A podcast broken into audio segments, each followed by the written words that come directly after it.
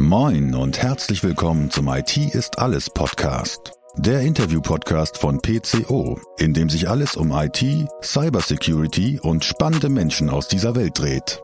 Eure Gastgeber sind Marcel Sievers und Julius Hölche. Viel Spaß! Hallo da draußen an den Empfangsgeräten, hier spricht euer Julius. Wir haben wieder eine neue Podcast-Folge für euch und da grinst Marcel mich schon an, weil wir haben es lange angekündigt. Es ist die Jubiläumsfolge, die goldene Hochzeitfolge, wie, wie wollen wir sie noch nennen? Vor uns steht schon ein Stück Kuchen, was Marcel gebacken hat. Ich habe ja lange gefordert, dass es was gibt. Äh, jetzt habe ich ein Stück Kuchen mit einer 50 drauf gekriegt, durfte schon Kerzen auspusten. Also ich habe mich, äh, hab mich riesig drüber gefreut und den Kuchen, den werden wir vielleicht äh, später noch verspeisen. Äh, aber damit erstmal herzlich willkommen, Marcel. Ja, danke Julius. Ich weiß ja, wie sehr gerne du Kuchen magst. Oh ja. Und äh, da habe ich immer gedacht, was kann man denn da machen? Und unsere Zeit ist ja auch immer knapp. Wir müssen ja auch immer in Vorfällen helfen und Beratungen und Wochenenden sind voll. Und da dachte ich, na ja, gut, äh, so ein Stück äh, Apfelkuchen kriegt man wohl noch hin und die beiden Kerzen äh, findet man auch noch in jedem handelsüblichen Supermarkt. Äh, auch wenn mich natürlich alle angucken und sagen, warum kaufst du eine 5 und eine 0? wird dein Papa 50? ist es an der Stelle nein, das ist ein guter Kumpel. Sehr gut. Also den Apfelkuchen, den sparen wir uns für später. Äh, kommen wir direkt zu unserem Gast und zu unserem Jubiläumsgast könnte man in dem Zuge ja auch sagen. Äh, herzlich willkommen, Carsten. Schön, dass du da bist. Hallo, hallo Julius, hallo Marcel. Ja, äh, ich freue mich auf die Jubiläumsausgabe mit euch. Sehr schön. Das, das freut uns auch. Äh, freut uns, dass das geklappt hat und wir äh, zusammenkommen und mal ein bisschen über Cybersecurity ähm, und natürlich auch das BKA zu sprechen. Aber bevor ich zu viel über dich verrate, äh, stell dich doch kurz vor. Wer bist du? Was machst du? Was zeichnet dich aus? Ja, mein Name ist Carsten Maywirt und ich bin Polizeibeamter und leite die Abteilung Cybercrime im Bundeskriminalamt. Was zeichnet mich aus? Ja, das ist eine Führungsfunktion im Bundeskriminalamt, äh, in der Polizei. Äh, und ähm, ich glaube, ich bin entscheidungsfreudig, risikobereit in einem unternehmerischen Sinne. Äh, und ja, ich brenne für meine Aufgabe. Das, das hört sich sehr gut an. Jetzt hast du schon gesagt, du bist Polizeibeamter, ähm, arbeitest im BKA. Dazu das Thema Cybercrime. Was muss man tun, um da anzukommen, wo du jetzt angekommen bist? Kommst du klassisch aus der IT? Hast du eher eine Polizeikarriere hinter dir? Wie ist das so alles zustande gekommen? Ja, bei uns ist es äh, in der Regel so, dass gerade im Vollzugsbereich, das heißt also die Polizeibeamten im Bundeskriminalamt, äh, die machen äh, eine Bachelor-Ausbildung, ein Studium an der Hochschule mhm. des Bundes mhm. und ähm, nach ihrem Studium ähm, gehen die dann in die Abteilung des Bundeskriminalamts. Wir haben im Bundeskriminalamt elf Abteilungen und die Abteilung Cybercrime ist eine dieser elf Abteilungen. Ungefähr so 70, äh, 75 Prozent der Mitarbeiter in meiner Abteilung sind Vollzugsbeamte. Äh, und ähm, ja, da musst du die allgemeine oder fachgebundene Hochschulreife haben äh, und ähm, noch ein paar Voraussetzungen erfüllen. Das ist ähm, auf unserer Homepage nachzulesen. wir laden dann zu einem Test ein und die, die bestanden haben, die beginnen dann diese Ausbildung. Und von dort Wir aus suchen arbeitet man sich nach motivierte oben. Menschen, die das Richtige machen wollen. Äh, und äh, wir haben natürlich auch äh, noch Angebote für andere Berufsgruppen, auch in meiner Abteilung. Das heißt, ich kann mir das ziemlich vorstellen, ähm, wie wie eine Behördenkarriere. Das heißt, man, äh, man startet mit, mit einem dualen Studium, man hat vielleicht ein Interesse, was sich dann zum Beispiel in Richtung Cybercrime, äh, was einen Richtung Cybercrime verschlagen lässt und ähm, von dort aus äh, kann man sich die eine oder andere Hierarchiestufe nach oben arbeiten, bis man dann BKA, BKA Cybercrime Leiter ist. Ja, das kann natürlich auch eine Zeit dauern. Ähm, da gibt's schon ein paar Hierarchiestufen noch ähm, dazwischen. Aber es ist exakt so, wie du das schilderst. Ähm, wir beginnen relativ generell mit der Ausbildung und danach spezialisiert man sich. Ähm, bei mir ist das so gewesen, äh, dass ich dann äh, irgendwann mal ähm, so in den höheren Dienst gewechselt bin, in das Management, wenn man so will, und äh, auch dort äh, verschiedene Verwendungen gehabt habe und irgendwann mal ähm, da ist äh, einer der Vizepräsidenten des äh, Bundeskriminalamtes auf mich zugekommen und hatte eine Verwendung in der Abteilung Informationstechnik. Und ähm, dann äh, bin ich tatsächlich auch acht Jahre in dieser Abteilung geblieben, habe zwischenzeitlich dann den Stab unseres IT-Direktors geleitet und ähm, danach war der Wechsel in die neu gebildete Gruppe Cybercrime in 2013 relativ einfach. Das hört sich äh, nach einem ja, interessanten Werdegang an, der erstmal dann auch äh, sehr schlüssig ist. Ich glaube, wie ihn wir auch häufig erleben, von der klassischen IT äh, in Richtung der, der Cybersecurity, um sich vielleicht dann auch nochmal tiefergehend äh, zu spezialisieren. Ähm, aber damit hast du dann äh, ja deine, deine Leidenschaft vielleicht auch erkannt für diesen Bereich, ähm, weil du hast auch gerade gesagt, so unternehmerisches Handeln, ähm, das, das zeichnet dich aus. Also du bist dann schon sehr damit gefangen und treibst die Themen sehr, sehr ähm, ja, dediziert bei euch auch weiter. Ja, in diesem Bereich Cybercrime ist es ja nun so, da erlebt man fast jeden Tag irgendwie was Neues. Die Entwicklungen gehen unwahrscheinlich schnell voran. Unsere Täter, die sind sehr innovativ, die lassen sich ständig etwas Neues einfallen, die reagieren unwahrscheinlich schnell auf neue gesellschaftliche Entwicklungen und nutzen diese als Narrative für ihre Straftaten.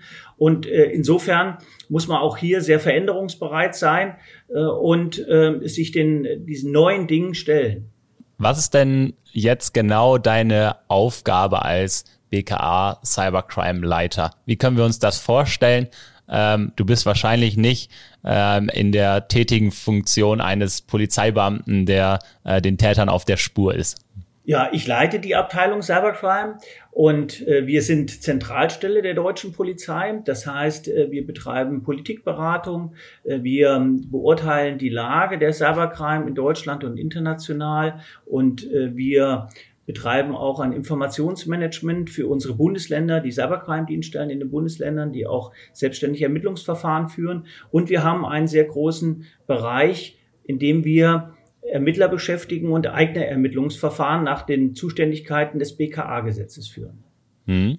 Das heißt, ähm, du wirst dann gerufen, wenn die kritischen Entscheidungen ähm, bei einzelnen Täternachverfolgungen fallen.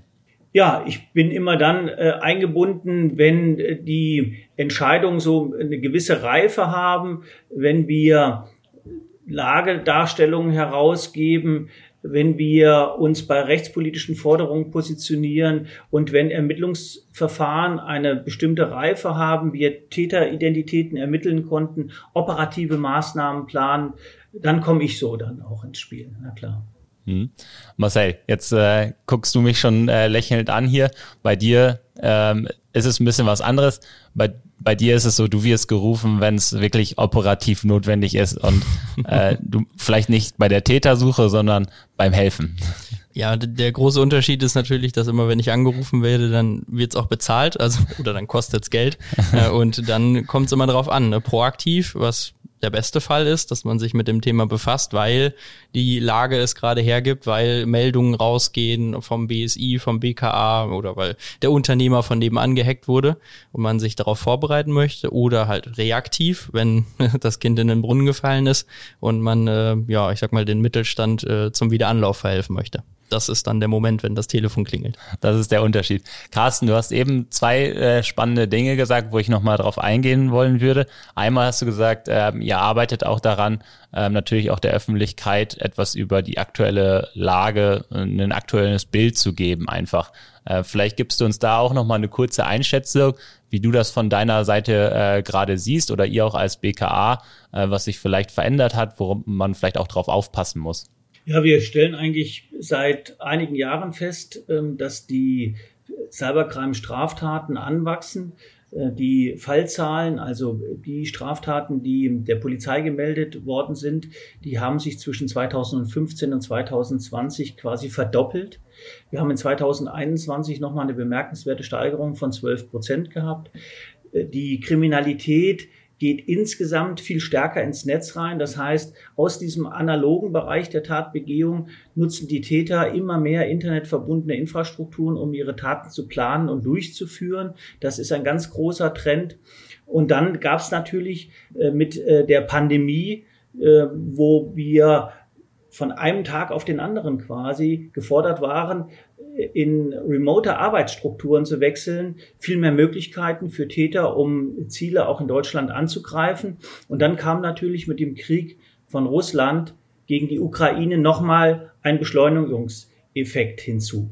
Und das alles vor dem Hintergrund einer sich seit 2015 professionell aufstellenden Underground Economy. Das heißt, die Täter haben hier wenn du so willst, eine kriminelle Dienstleistungswirtschaft eingerichtet, gegründet, organisiert, bei dem man sehr gut, sehr schnell im Internet auf Cybercrime-Dienstleistungen zugreifen kann. Niemand muss mehr seine Straftat von A bis Z planen, sondern kann sich entsprechende Dienstleistungen gegen Bezahlung natürlich leihen und äh, das macht die Straftatbegehung äh, dann auch äh, ja, viel effizienter und effektiver.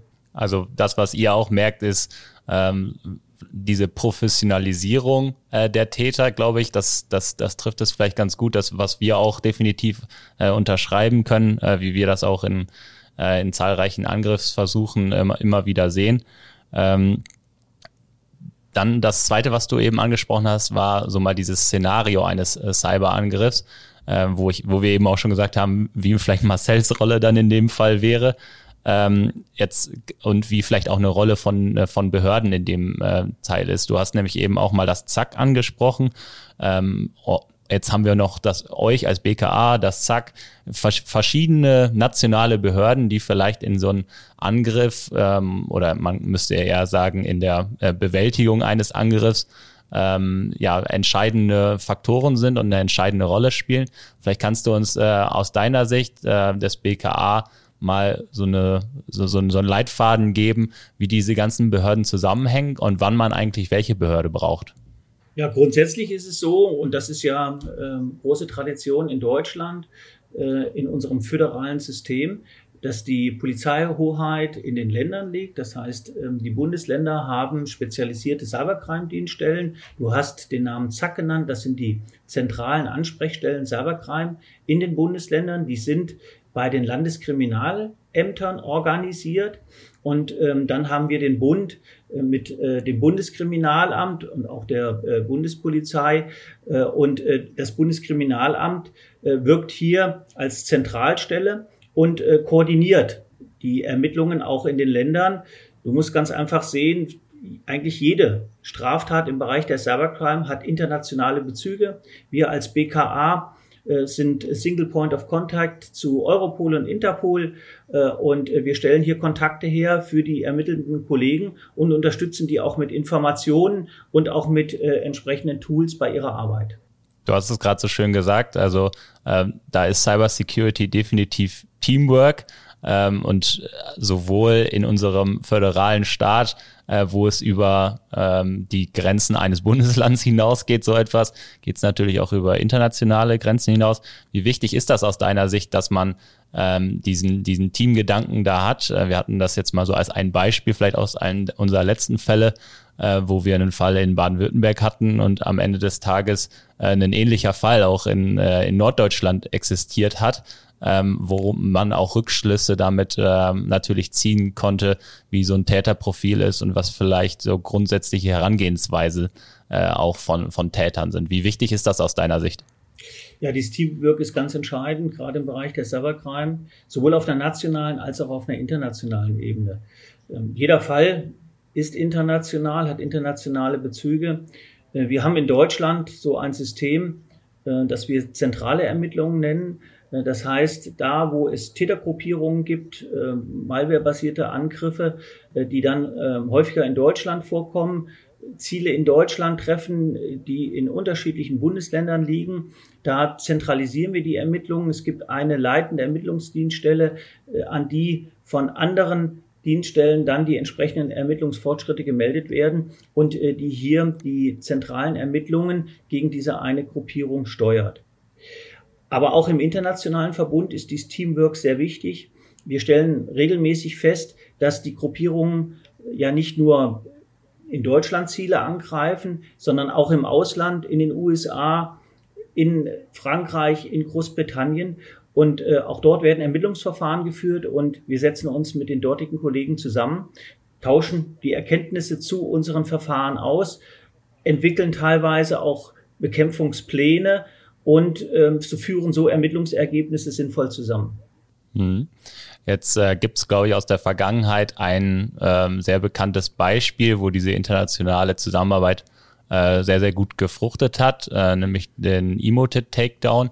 Ist das so, ja, ich jetzt mal, so eine wunderbare Referenz eigentlich für diese Zusammenarbeit und geht es auch bei der internationalen Zusammenarbeit größtenteils darum, wirklich am Ende diese Strafverfolgung zum Erfolg zu bringen? Oder hat diese internationale Zusammenarbeit vielleicht auch noch andere Hintergründe, wie zum Beispiel Informationen auch zu sammeln für das Lagebild oder ähm, für Informationen, die vielleicht auch wiederum ähm, den Unternehmen und Behörden, die vielleicht befallen sind, zugute zu kommen. Also geht es mehr um diese Strafverfolgung oder geht es eher insgesamt um Informationsbeschaffung, um das bereit zu teilen? Wir machen das grundsätzlich aus äh, beiden Gesichtspunkten heraus. Äh, wir erstellen ein Lagebild und äh, da informieren wir uns aus den unterschiedlichsten Quellen, zählen natürlich die Straftaten in Deutschland, werten diese aus, aber schauen auch, was die Täter im Ausland machen, wie sie insgesamt aufgestellt sind. Und auch das fließt in die Lagebewertung ein. Du hast Emotet genannt. Das war natürlich ein herausragendes Beispiel, auch einer internationalen Kooperation.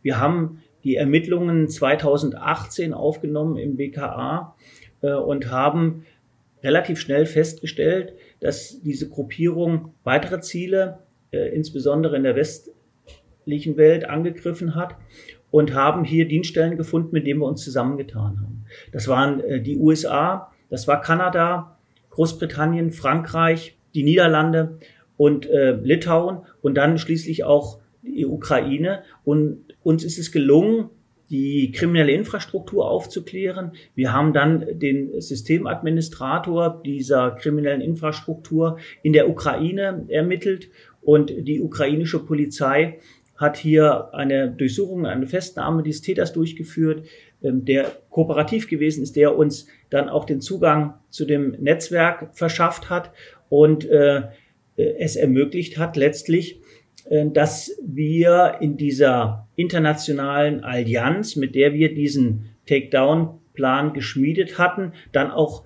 zu einem großen Erfolg gekommen sind. Jetzt haben wir ja, ähm, ich sag mal, darüber äh, viel gelesen und alle haben mitbekommen und gesehen, die gefährlichste Malware äh, der Welt, hat man sie ja damals betitelt, Emoted, scheint besiegt zu sein. Äh, klar gibt's noch äh, Ransomware-Gangs da draußen, wenn man jetzt an Lockbit und Revil denkt.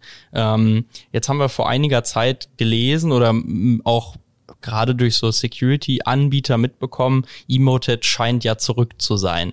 Ähm, für mich persönlich lässt sich das natürlich darauf zurückführen, dass äh, es nicht unter dem alten Mantel weitergeführt wird, wie es damals war. Geht ja auch gar nicht. Einige Leute wurden verhaftet. Aber dass natürlich die Gruppen, die aktuell noch am Markt sind, äh, sich diese Marke sozusagen äh, zu Gemüte führen und sie in ihrem Deckmantel weiterführen. Würdest du jetzt sagen, das ist ein herber Rückschlag in dem Ganzen oder bist du eher der Meinung, naja, damit haben wir ein Zeichen gesetzt und wir konnten die Organisation und die Infrastruktur erst einmal bekämpfen und ähm, jetzt sozusagen äh, auch wissen, was ist damals passiert und man kann dieses Wissen anwenden, den neuen Betreibern sozusagen auf den Grund zu gehen? Zunächst mal war es so, dass wir die Hintermänner, die Hinterleute äh, zu dieser Gruppierung nicht ermitteln konnten. Wir hatten den Systemadministrator, wichtige Funktion in diesem Netzwerk.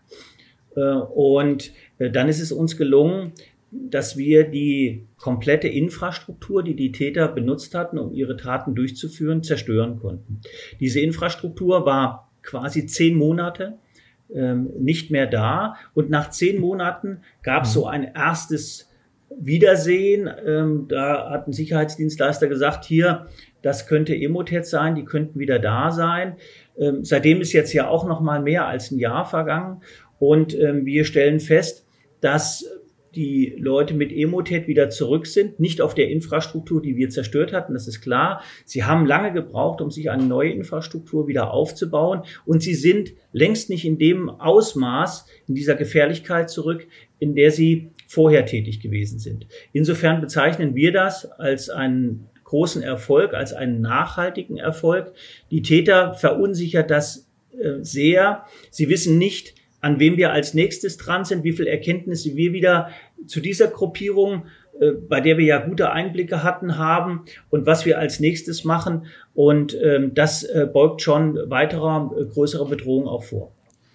Das grundsätzliche Problem ähm, ist ja wahrscheinlich, dass dieser, dieser Markt, ähm, sage ich jetzt mal schon mal fast, der dahinter steckt, ja auch so professionell ist, wie wir eben schon mal besprochen haben und auch so dezentral, dass man ähm, sich ja auch, wenn man etwas zerschlägt, am Ende des Tages nicht, nicht alle Täter schnappen kann und äh, sich nicht natürlich nicht davor schützen kann, dass diese Täter ihr Know-how vielleicht ähm, wieder in, in unter einem neuen Deckmantel oder auch vielleicht innerhalb von anderen Gruppen äh, bereitstellt. Das ist wahrscheinlich die grundsätzliche Schwierigkeit auch in der in der Nachverfolgung und trotzdem ist sie so wichtig, oder? Ja, genau. Also äh, wir müssen eine, eine gewisse Abschreckung und eine Wehrhaftigkeit demonstrieren. In diesem von euch erwähnten Fall haben wir natürlich auch neben der Zerstörung der Infrastruktur viele tausende Opfer gewarnt.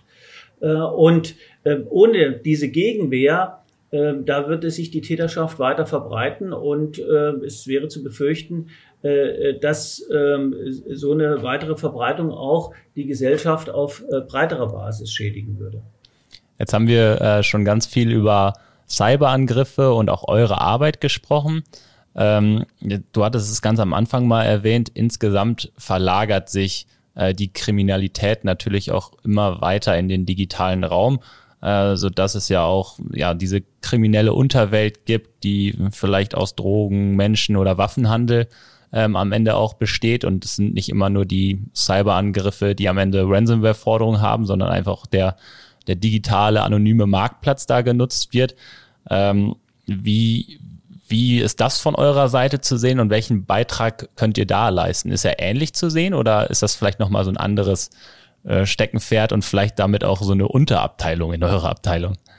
Also du sprichst jetzt, glaube ich, an illegale Marktplätze im Darknet, ähm, wo auch ja, ähm, ja äh, früher äh, konventionelle Kriminalität dann verlagert wurde ins Netz.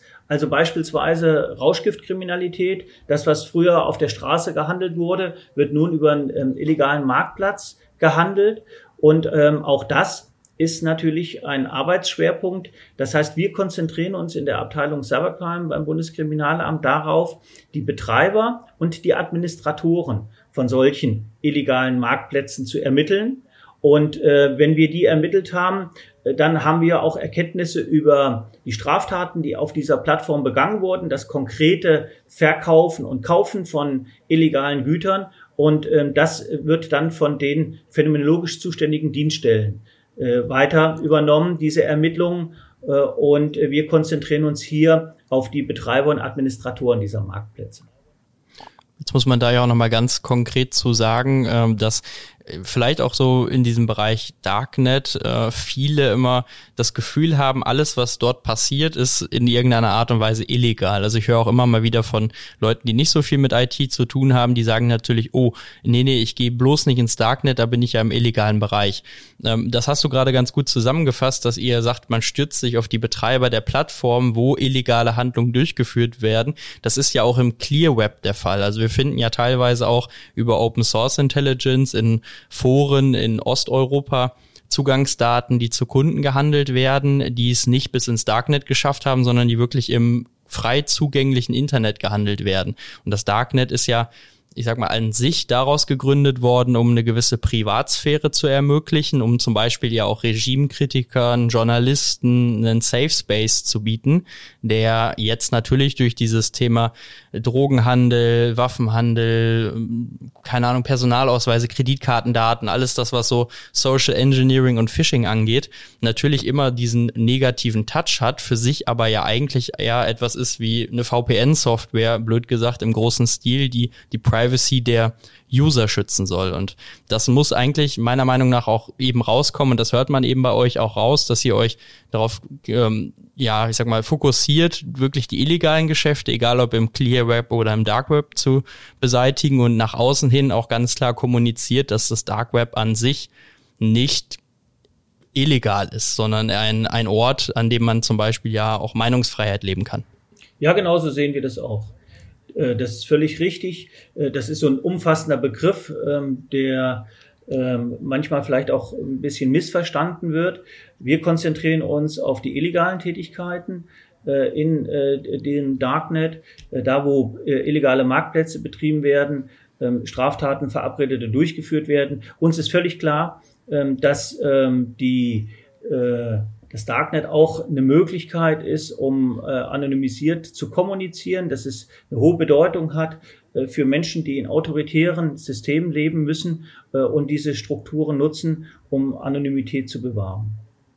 Schon äh, ein zweischneidiges Schwert mit der Anonymität im, im, ja, im digitalen Netz, einfach dadurch, äh, dass es Teil, ja, dass es gleichzeitig so viel Gutes bewirkt, aber gleichzeitig auch so viel Schlechtes und äh, eure Arbeit ja auch unheimlich erschwert, äh, wenn ja nur anonym kommuniziert wird und auch, wir kriegen es ja auch immer mehr mit, äh, die, die ganzen ähm, ja, vielleicht Ransomware-Forderungen, die es so gibt, äh, die dann über Telegram und Co. kommen.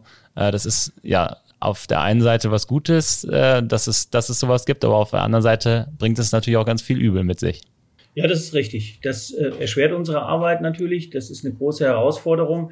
Aber äh, wir leben in einer freiheitlichen Demokratie und äh, da ist das so. Äh, und äh, damit leben wir natürlich. Äh, und ja, nehmen die Herausforderung an, auch unter diesen Restriktionen dann ähm, Täteridentitäten zu ermitteln oder aber auch Infrastrukturen zu zerstören.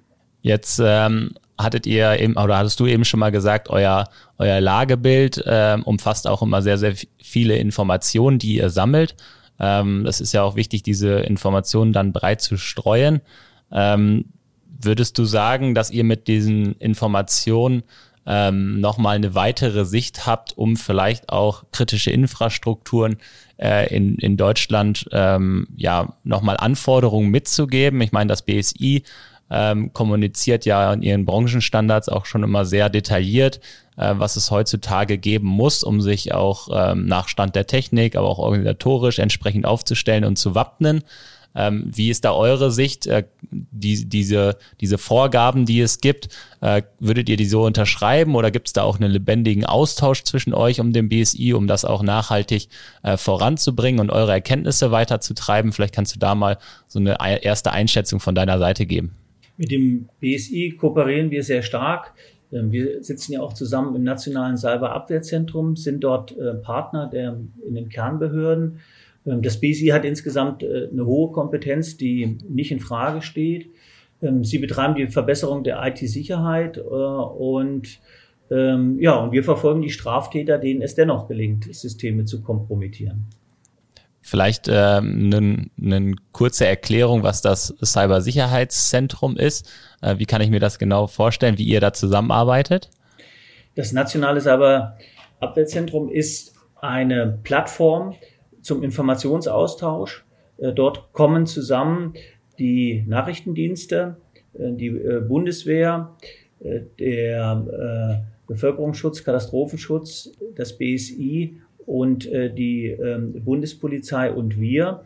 Äh, und äh, wir tauschen uns dort regelmäßig aus ähm, zu einzelnen Fällen, ähm, die geschehen, äh, tauschen strukturiert Informationen aus, um für unsere jeweiligen Aufgabenbereiche dann Mehrwert zu erzielen äh, und äh, eine umfassende, eine ganzheitliche Bewertung der Bedrohungslage darstellen zu können glaube ich, eine, eine sehr wichtige Arbeit.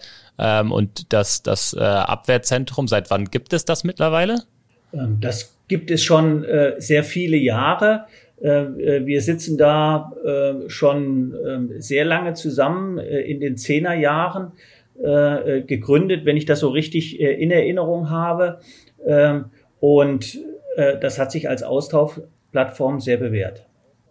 Man merkt, glaube ich, auch, wie ähm, sei jetzt mal diese Strukturen auf, auf Seite jeglicher Behörden immer mehr wachsen ähm, und auch natürlich die Ressourcen da immer mehr wachsen. Also sowohl das BSI als auch das BKA und auch diese Verbindungen untereinander haben, glaube ich, mittlerweile auch eine immer höhere äh, Mannstärke, um sich ja auch den, den Herausforderungen da draußen zu wappnen. Ähm, also das ist, äh, glaube ich, was sehr, sehr Positives, was unsere Branche immer mehr und mehr wahrnimmt. Ähm, Marcel, vielleicht äh, kannst du noch mal so ein bisschen auf ähm, das Thema der kritischen Infrastrukturen Bezug nehmen. Also es, es, es gibt ja einen Sicherheitsstandard, äh, wenn man so will, den man sich, äh, ja, den man über sein Unternehmen oder seine Behörde drüberlegen kann und seine Organisation. Äh, jetzt gibt es immer mehr und mehr Gesetze, äh, die das Ganze auch immer weiter nach unten treiben. Ähm, unser Kollege sagt immer so, so, ja, suffisant sind wir nicht alle kritisch. Äh, jetzt mit dem neuen EU-Recht äh, wird es wahrscheinlich dann auch irgendwann bald mal so kommen, oder? Ja, also ähm, ich glaube, das haben wir jetzt auch zum Krieg gemerkt, das haben wir aber auch zur Corona-Krise gemerkt, dass wir jetzt erst so richtig wissen, auch mit Lieferketten und auch den Lieferkettengesetzen, die da mittlerweile ja auch Richtung äh, faire Arbeit, Kinderarbeit etc. kommen, dass man immer mehr in diesem Bereich Nachhaltigkeit schaut, aber auch ein Augenmerk auf Verfügbarkeit setzt, was ja auch eines der Grundschutzziele der Informationssicherheit ist. Und ähm, wenn einem so etwas fehlt in einem sehr wirtschaftslastigen Land wie Deutschland, das ist mit Import und Export, dann kriegt man sozusagen erst aufgezeigt, naja, wo sind denn so die, die Stellschrauben, die man angehen muss? Äh, und da fängt man natürlich klassischerweise ganz oben an bei den größten Unternehmungen. Und ähm, es ist ja wie im ISMS, ne? es ist ja eine kontinuierliche Verbesserung und damit also auch diese Fassung, dass eben die Bemessungsgrenzen immer weiter runtergehen, bis ein Standard auch irgendwann Unternehmen im Mittelstand erreicht haben, die den dann adaptieren, weil die Konzerne fangen damit an. Das ist ja, ich sag mal, ein wichtiger Prozess, um sozusagen auch ähm, eine Roadmap zu bieten, um bei großen Unternehmen im Krankenhausbereich zum Beispiel erstmal zu erproben, klappt das denn so, wie wir uns das vorstellen mit den technisch-organisatorischen Maßnahmen, die dann der Stand der Technik zum Beispiel entsprechen? Können das denn auch andere adaptieren? Braucht es dafür Innovationen im Markt? Sind dafür Anbieter gefragt, wie Security-Software-Anbieter? Sind dafür Systemhäuser gefragt, die, äh, keine Ahnung, ähm, Dienstleistungen generieren? Das ist ja ein langer Schwanz an, an ähm, ja, Menschen, die da irgendwo hinterhängen und die da in dieser Branche eine Arbeit fassen. Und äh, daher ist das ja auch sinnvoll, nach und nach die Grenzen immer runterzusetzen. Und da wird es auf jeden Fall hingehen. Und äh, ich glaube, das wird schon irgendwann dahin laufen, dass wir alle kritisch sind. Äh, als kurze Anekdote dazu, als die Corona-Krise losging und es die Ausgangssperren gab, da gab es ja dann auch Ausnahmeregelungen, dass man vor die Tür darf, wenn man mhm. für kritische Infrastruktur entsprechend tätig ist. Und da haben wir als PCO ja auch erstmal gemerkt, dass wir Kollegen haben, die ähm, ins Rechenzentrum fahren müssen, bereitschaftstechnisch während der Krise, weil wir dort Server hosten für Unternehmen, die kritische Infrastruktur sind. Und so groß läuft es dann ja auch erstmal. Und dann weiß man, wer hängt denn überhaupt in dieser, auch wenn es vielleicht eine digitale Lieferkette ist, wer hängt da drin mhm. und wen muss ich berücksichtigen. Und so rollt man das jetzt natürlich nach und nach auf. Und immer wenn man irgendwie so einen Meilenstein abgeschlossen hat, kann man sich angucken, wer ist der nächste in der Kette und man geht das Ganze weiter. Damit sind wir dann, glaube ich, auch schon bei unserem Ausblick äh, der heutigen Folge angekommen. Äh, Carsten, da äh, machen wir immer ja so eine kleine Frage, was die, was die Zukunft angeht. Und äh, da haben wir uns für dich gedacht, natürlich einmal, wie, wie würdest du die Lage in Deutschland derzeit im internationalen Vergleich einschätzen, weil du ja auch sehr, sehr viel siehst. Und dann würde ich vielleicht als zweite Frage noch hinzugeben, wie sinnvoll findest du denn auch diese äh, Umwandlung, dass es äh, immer relevanter wird, ähm, vielleicht auch diese, diese Bemessungsgrenzen nach unten zu korrigieren, sage ich jetzt mal in Anführungszeichen. Wenn wir jetzt äh, gerade in Zukunft darüber nachdenken, ich glaube ab 50 Mitarbeiter und 10 Millionen Jahresumsatz, dann, dann fällt man unter Kritis. Wie wichtig ist das denn vielleicht auch, um den wirklich kritischen Infrastrukturen auch gerade mit Hinblick auf Lieferkette und so weiter dann äh, ja weitere weiteren Schutz zu ermöglichen, ermöglichen, wenn man halt auch weitere äh, Unternehmen mit in diesen Scope reinnimmt. Also vielleicht zwei Fragen heute zum Abschluss. Ja, okay.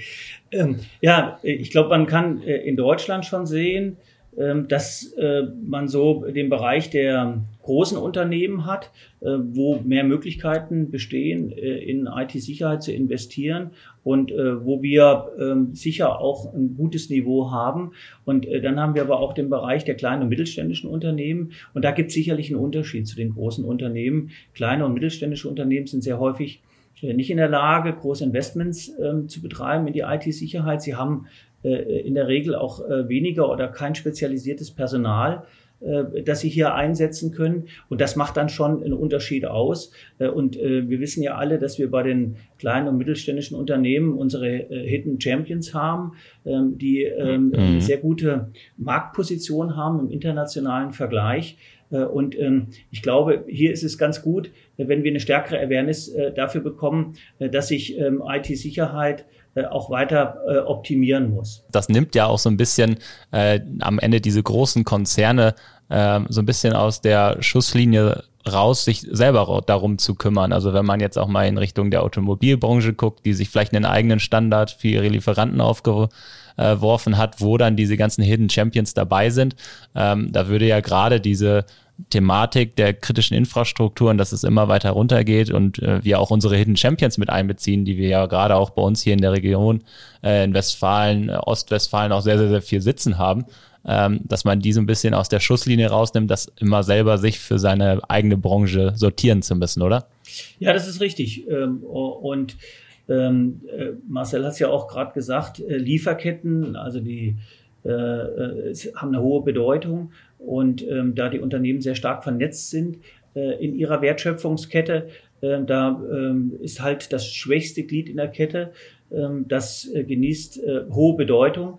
Und insofern ist es ähm, sicherlich auch richtig, äh, wenn große Unternehmen hier Verantwortung übernehmen äh, und ähm, die IT-Sicherheit äh, auch weiter verbessern, äh, auch in der Kooperation dann mit kleinen und mittelständischen Unternehmen. Also am Ende kann man sagen, ähm, wir haben uns, glaube ich, gut auf den Weg gemacht äh, in Deutschland auch. Ähm, wir müssen jetzt quasi nachziehen und die KMUs und Mittelständler noch mehr abholen. Aber sonst siehst du Deutschland auf jeden Fall im internationalen Vergleich als gerüstet, äh, sowohl was die ganzen Infrastrukturen da draußen angeht, aber auch ähm, da hast du natürlich auch nochmal einen starken Fokus drin äh, in der Arbeit der Behörden, äh, wo wir gut aufgestellt sind. Ich glaube, ich kann sagen, dass wir äh, im Bereich äh, der Polizeien, so als Bundeskriminalamt mit meiner Abteilung, äh, die ja dann 2020 als Abteilung organisiert ist, dass wir da gerade im internationalen Vergleich ähm, sehr gut dastehen, äh, dass wir eine hohe Reputation haben, auch durch die operativen Erfolge, die wir in der Vergangenheit erreichen konnten, äh, dass wir da ein sehr, sehr gutes Standing haben. Äh, es ist so, dass wir über die Jahre hinweg Spezialdienststellen äh, geschaffen haben und die auch weiter optimiert haben. Ähm, so die Pandemie und auch das Kriegsgeschehen haben jetzt gezeigt, dass wir da allerdings auch nicht äh, locker lassen dürfen, sondern dass wir hier weitermachen müssen und die Strukturen weiter aufbauen und optimieren müssen. Ich glaube, man merkt in der schnelllebigen Welt, äh, wie du es gerade angesprochen hast, dass ja nichts ist stetiger als der Wandel. Also ähm, nur weil es heute vielleicht gar nicht so schlecht aussieht, ähm, darf man glaube ich auch nicht weniger machen und äh, gerade vielleicht auch nochmal im, im Hinblick auf Mittelständler und KMUs äh, sich da auch nochmal gezielter auf den Weg machen zu wollen. Also ich finde die äh, die Einschätzung, die du gegeben hast, äh, sehr sehr äh, sehr sehr passend und äh, vielen Dank für den Ausblick und auch äh, vielen Dank insgesamt für diese Folge. Äh, ich glaube ein, ein sehr rundes Bild, ähm, was wir erhalten haben vom BKA, von deiner Arbeit, von eurer Arbeit, ähm, aber auch von all diesen Informationen, äh, die ihr so rund um den Globus sammelt. Ähm, also an dieser Stelle ähm, sage ich vielen, vielen Dank und schön, dass du uns in unserer 50. Folge ähm, hier mit deiner Anwesenheit beglückt hast. Ja, herzlichen Dank auch an euch. Es war mir eine Ehre. Marcel, du hast wie immer die letzten Worte. ja, vielen Dank, äh, Carsten, in deine Richtung, dass du dabei warst. Äh, danke, Julius, nochmal für ähm, die Moderation wie immer für die letzten 50 Folgen und für die nächsten 50 Folgen, muss man ja an der Stelle sagen. Ähm, ich habe mir natürlich auch Gedanken gemacht, internationaler Vergleich, beziehungsweise was hat sich vielleicht auch so bei uns in den letzten Jahren geändert. Wenn ich so an die ersten Fälle zurückdenke, die ich begleiten durfte 2018, da war wenig bis gar nicht mit Behörden zu sprechen. Also teilweise haben die Unternehmer gesagt, nee, wollen wir nicht einschalten. Vielleicht wurde mal eine Strafanzeige gestellt, weil man das aus versicherungstechnischen Gründen machen musste oder wie auch immer.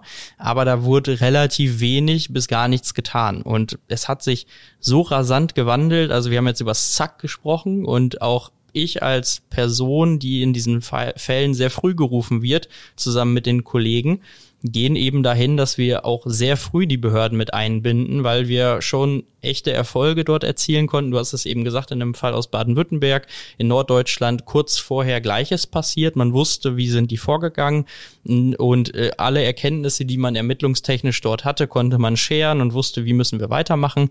Mm, und das, äh, dieser Zusammenschluss, das finde ich ist sehr einzigartig und sehr wichtig für uns, gerade für den Mittelstand, dass es so eine Anlaufstelle gibt. Und mm, ich glaube, wir müssen immer noch mehr in diese Richtung Werbung gehen. Deswegen ist das die 50. Folge. Deswegen wollen wir den Leuten Werbungsfolge. Ähm, ja, wollen wir den Leuten da draußen zeigen, ähm, wie arbeiten wir zusammen? Äh, wieso ist es wichtig, die Behörden mit einzubinden? Und es ist eben nicht nur eine Behörde, die schreibt was auf und dann heißt es, ja, konnten wir nicht ermitteln, ist im Sande verlaufen, sondern wie viel Arbeit dahinter liegt, wie man international verknüpft ist. Und ich hoffe, das ist dadurch rausgekommen und auch, dass genau dieser Fokus auf den Kriminellen liegt und nicht eben auf ja, ich sag mal, dieses Grundthema Internet ist ja böse, sondern dass man da eben sehr gezielt unterwegs ist, sehr gute Ausbildungsprogramme hat für jeden, der vielleicht auch sagt, ja, ich möchte was gegen die Cyberkriminalität tun, dass man da was bewegen kann. Ähm, ich denke, das ist rübergekommen und äh, Definitiv. Das, das sind eigentlich so meine letzten Worte, um das auch nochmal aus meiner Sicht als äh, sozusagen Berater an der Stelle wiederzugeben, wie sich auch die Zusammenarbeit entwickelt hat. Also man merkt, glaube ich, ähm, dass du da aus dem Nähkästchen plauderst und äh, dass, dass es ja wichtig ist und das ist, glaube ich, auch eine gute, gute Message, dass wir da eine sehr äh, ja, unterstützende äh, gemeinsame Arbeit haben und äh, wir da auch immer sehr, sehr viel Vorurteile, die es vielleicht in der Vergangenheit gegeben hat, heute zum Glück weniger gibt, äh, aus dem Weg zu schaffen, ähm, um, ja, sag jetzt mal, auch das, das Ziel, was es ja am Ende in so einem Cyberangriff gibt, äh, dass es am Ende wieder läuft. Ähm, das, das kann man sowohl äh, dem BKA als auch dem ZAK als auch jeglichen Dienstleistern und den Unternehmen am Ende in so einer Situation nicht absprechen. Genau, das ist es eigentlich. Und ich würde sagen, damit haben wir die 40 Minuten jetzt quasi voll gemacht. Äh, zur 50. Folge hat man eigentlich Nächstes Ziel Minuten. ist äh, Kronenjuwelenhochzeit 75. 75, da oh, muss ich mir den Da arbeiten wir darauf hin. ja, und äh, dann sage ich nochmal Danke in die Runde und äh, wie immer, ihr dürft die Empfangsgeräte jetzt abschalten. Macht's gut. Das war der IT ist alles Podcast mit Marcel Sievers und Julius Hölche. Vielen Dank fürs Zuhören. Präsentiert wird der Podcast von der PCO. Die Vermarktung übernehmen Ulf Masseling und Jana Plogmann. Der Schnitt kommt von René von der Haar und die Musik wird produziert von Markus Nögel. Bis zum nächsten Mal.